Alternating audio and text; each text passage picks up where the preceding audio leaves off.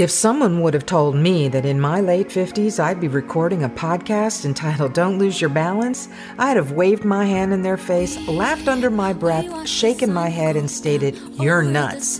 Little did I realize that I was the one that had gone nuts, literally. This is a story, a journey, scripted, unscripted, about the life of one woman, the people along the way, the trials and tribulations to say to you, get ready, it's going to be a bumpy ride. So hang on tight and don't lose your balance with Mallory Durick.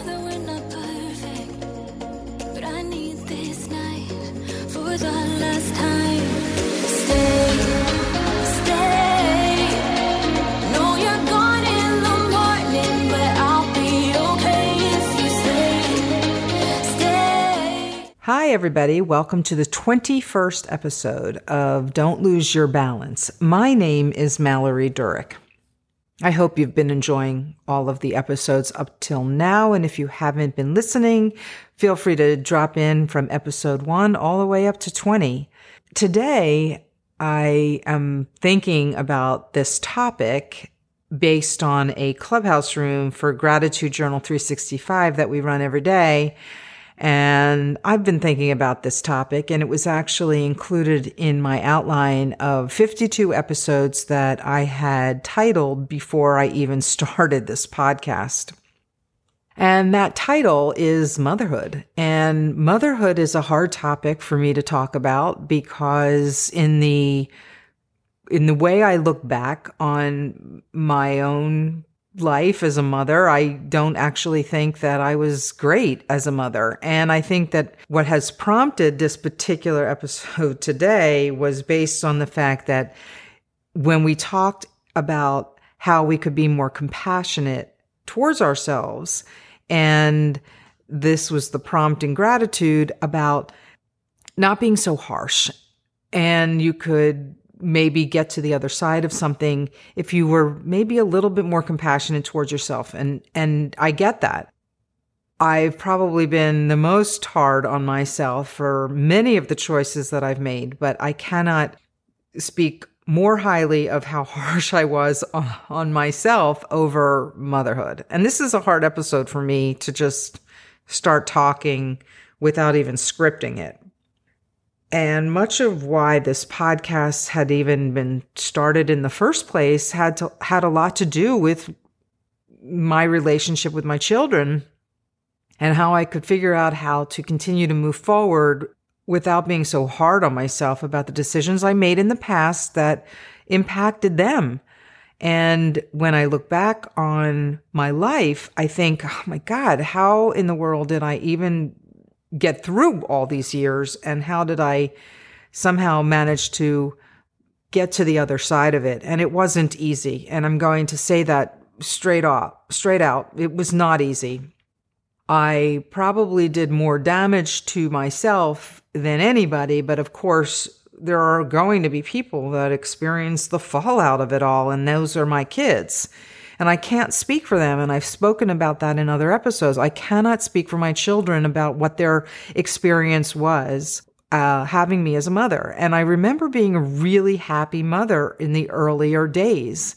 I loved, when I had my first child, my daughter, I loved being a mom, and I loved having her with me. She was literally by my side every single day for an entire year.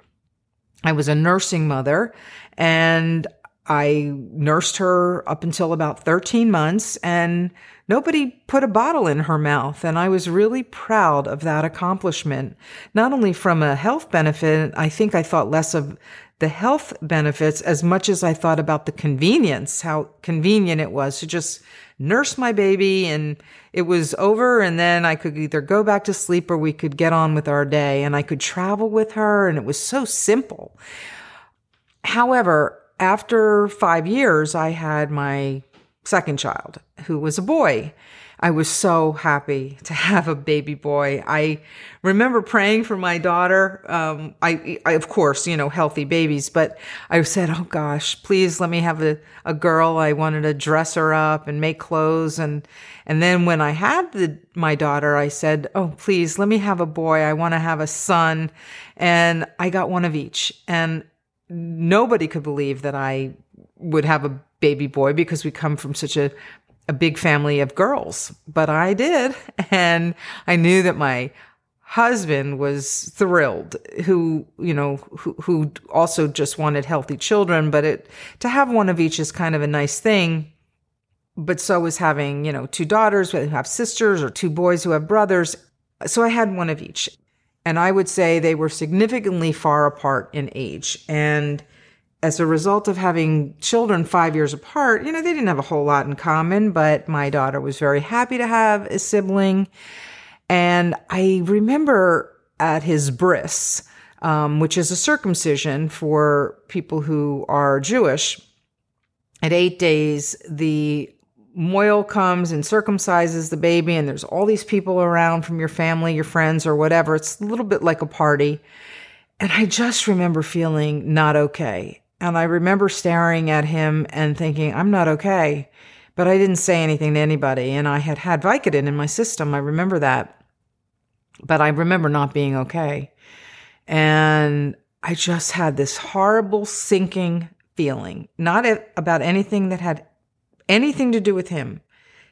I was hormonally imbalanced and I didn't know that. And nobody really ever talked about postpartum depression. It was something that, you would see these women who would, and this is going to sound horrible, but they would kill their children. And these were the mothers that were suffering from postpartum, which we now know is more like a postpartum psychosis. But what about just the feelings of being not okay, hormonally down? And that's what I went through. And you didn't go to your doctor to talk about that. I'm sure I could have said, hey, listen, I don't feel great. And then, of course, they're going to say, well, you just had a baby and don't be so hard on yourself. And I don't think anybody was talking about that in 1995. Not to the extent. We were starting to pay attention to the psychosis. And maybe we were looking a little bit at the feelings. And maybe there were some books that were written. In any event, I wasn't okay. And that not okay feeling lasted the better part, I would say, of, 3 years. And I pretended a lot that everything was okay, but I just knew that I was very heavily pressured of being a mom and of these two children. And my husband, who was working so hard at the time, was really never home. And I found myself often alone with the kids, which was equally difficult because I didn't have anybody to offload that to. I may have hired babysitters. And of course, my husband was generous of, spending money to find me some help and even getting help for maybe cleaning the house. But I just wasn't right. I was really in great physical shape when it came to exercise, which helped.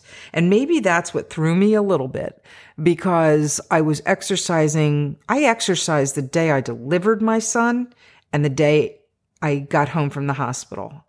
It was much more milder, but I was in terrific, physical shape. My physique was good, but my mind wasn't. So here I was for the better part of 3 years, 4 years, 5 years, not feeling quite like myself. And so much of what happened with the drugs and alcohol and the infidelity that took its toll on my family, especially, of course, my husband, but then again, my children. And we found ourselves moving from home to home to home to home, finding myself either incredibly guilty, feeling guilty, and just disconnecting. And, when you are drug, dependent and drug addicted, and you are not present for anybody, especially yourself. So there was no way I could be present for them. And so what was the fallout? Well, I just didn't know how to get back to it. I needed to get recovery for myself. I needed to find recovery. I needed to find a way when, you know, we talk about that back to balance, because I was completely imbalanced on so many levels. And there's just no way that I was well suited to mother my children. As my daughter got older and my son got older, they seemed to have been doing better without me, or maybe that's what I thought. I'm sure that was a terrible assumption that I've made for these years, and whatever lies I may have clung to thinking they were better off without me, that isn't true. My children were not better off without me. I'm not sure they were better with me being sick. In the perfect world, they would have been better if I just was an okay mom, healthy mom, and I was present and I was there. But after so much time had passed, unfortunately, I was no longer able to reach them because, of course, you know, my daughter at that time was off to college and my son had moved away with his father, and I was here, home, in this area, and they were on the West Coast, and that was it. He remarried, and my kids moved on in a different direction without me. And during the clubhouse room today, everybody was talking about motherhood. And I look at my own mother and I think, oh, she's an amazing mother. She was always there for me, and she still is living to this day and still here for me, and really happy that I'm doing so well. But I can't disqualify the fact that, you know, I do have a lot of regret, and the regret doesn't really get you anywhere because it can't really do anything for you. However, if my children ever were to listen to this podcast, I guess I just want them to know how proud of them I am and the adults that they're becoming. And my daughter is a mother, and what a wonderful mother I believe she is turning into. I mean, the baby's very young, and my son is on his own and doing his own thing. And you know, I like to believe that somewhere along the line, I didn't really F them up too badly, and that they have figured out a way to go on in their own lives. And maybe, just maybe, somewhere along the line, they'll say, you know, my mother did the best she could. She wasn't well. She went through what she went through, no fault of her own, but then took a lot into her own hands and made some terrible decisions about, you know, drugs and then eventually alcohol. And I didn't abuse my kids. I didn't, to the best of my knowledge, I don't believe I put them in a lot of harm's way. Of course, if I was drinking and I wasn't completely obliterated, let me just make that picture clear. But, you know, you have one or two drinks, you shouldn't be driving, and you certainly shouldn't be driving with children in the car. And I'm pretty confident, knowing the people that I know, that a lot of people did that. I'm not the only person who has ever done that, but I wasn't so intoxicated or inebriated that I didn't think that I had my, you know, full capacity to drive. But in hindsight, when I look back on it, I should never have gotten behind the wheel of a car if I even had one drink. So that is a regret I can't change. And of course, I got lucky because nothing ever bad happened to either one of them. But I do want to recognize some of the balance in all of it, and that I was a good mother for a long time. You know, it's not like I had a baby and then I was gone. I was present. I fed both of my children from my body, and never a bottle, and never formula. And they had clothing, and they had school and private tutoring and music lessons and baseball and all of those things I was responsible for. And I made sure that they had the best of everything, private schools. And I didn't do that messed up. I was completely present and ready for being the best parent I could possibly be. Somewhere along the line, I look back and say, well, I wasn't really aligned with my husband. And I do not want to hold them accountable. But I do want to recognize that if anybody here is listening, please look at your own life and say, what part of this unit are you responsible for? What is somebody else responsible for? And how are you coming together? If you're not aligned and you're not coming together and there's no balance there, then that's where the scale gets skewed. And if it gets so skewed that, and I'm not saying I was worse or I was better or he was worse or he was better. What I'm saying is, as parents, we did not come to the table all the time as a unit. We didn't talk about certain things that people who were married talk about when it comes to their kids. If I said, listen, our daughter needs, or our son needs, I got what I needed for them. And it was never, well, can we talk about this? And what's the goal here? I mean, he just said okay to everything. And that was a wonderful thing, but I'm not so sure every decision that I made was the best one for them. But that was my job. I was the CEO of this family, and making sure that they had what they needed when they needed it. And I guess if they were to look back on the younger years, I don't think they were miserable kids, but I can't speak for them. But I can say that I was really happy for many, many years until I wasn't. And if I have any regret, it's that I didn't get help when I needed it, that I believed that I could, manage it on my own. I couldn't. And I should never have taken any of that into my own hands. I found certain medications that made me feel better, temporarily, of course, but made me feel better. And when I went to doctors, they just wanted to put me on all kinds of medication, which made me even worse as a mother. And that is a regret. I can say uncategorically that I should have even gone to my own mother and said, hey, listen, I'm not okay. And something's wrong. But, you get scared. You see mothers who say, I'm not okay, and they're put in, psych wards and doped up on meds. And like I've told you about the Vicodin, that empowered me. It didn't zone me out. So I do want to say motherhood is probably the most challenging thing I had ever been through. And when I look back on my own time raising young children, teenage children, and, now they're adults and I'm not raising them, but I am here for them. And I want to say that while I may have made many, many, many mistakes, I also made some really good decisions and really good choices that helped form them into the young adults that they are today. And I don't have one regret about that, not one. In all of this, I think the greatest lesson, and what we were talking about in gratitude today, is not to be so harsh on yourself. And the common thread in the conversation was all about motherhood. Did you have a good mother? Were you a good mother?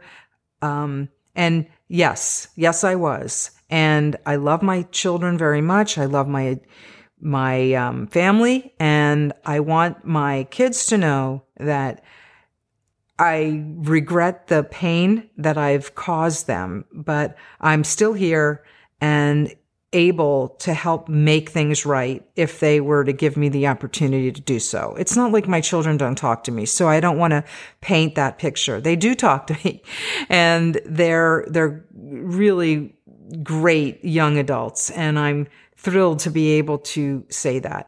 So think about how you can do better, or you could have done worse. And don't be so hard on yourself, especially as it comes to being a mom, if that is what you're struggling with. And maybe if your parents are still alive and your mother's still alive, it wouldn't hurt to say, hey, Mom, thank you for doing what you've done for me, because I say that a lot. I hope I say that a lot. I say that to myself a lot. So if my mother is listening, Mom, you did great, and I love you very much. Okay, so if you found value in this or any other episode of Don't Lose Your Balance, you can leave me a review, download it, share it with somebody you know. I also have a Facebook page as well as two Instagram handles, Mallory_Durick and Don't Lose Your Balance, MSD. That's Mary, Sam, and David. I have a website, don'tloseyourbalance.com, and you're more than welcome to reach out to me if you'd like to throw some resources up on the site, if maybe you even have a blog or a story you'd like to share. I'm actually looking for some content, so if you'd like to get in touch with me, feel free to do so on the website. Okay, everybody, I'll see you next time. Thanks for listening.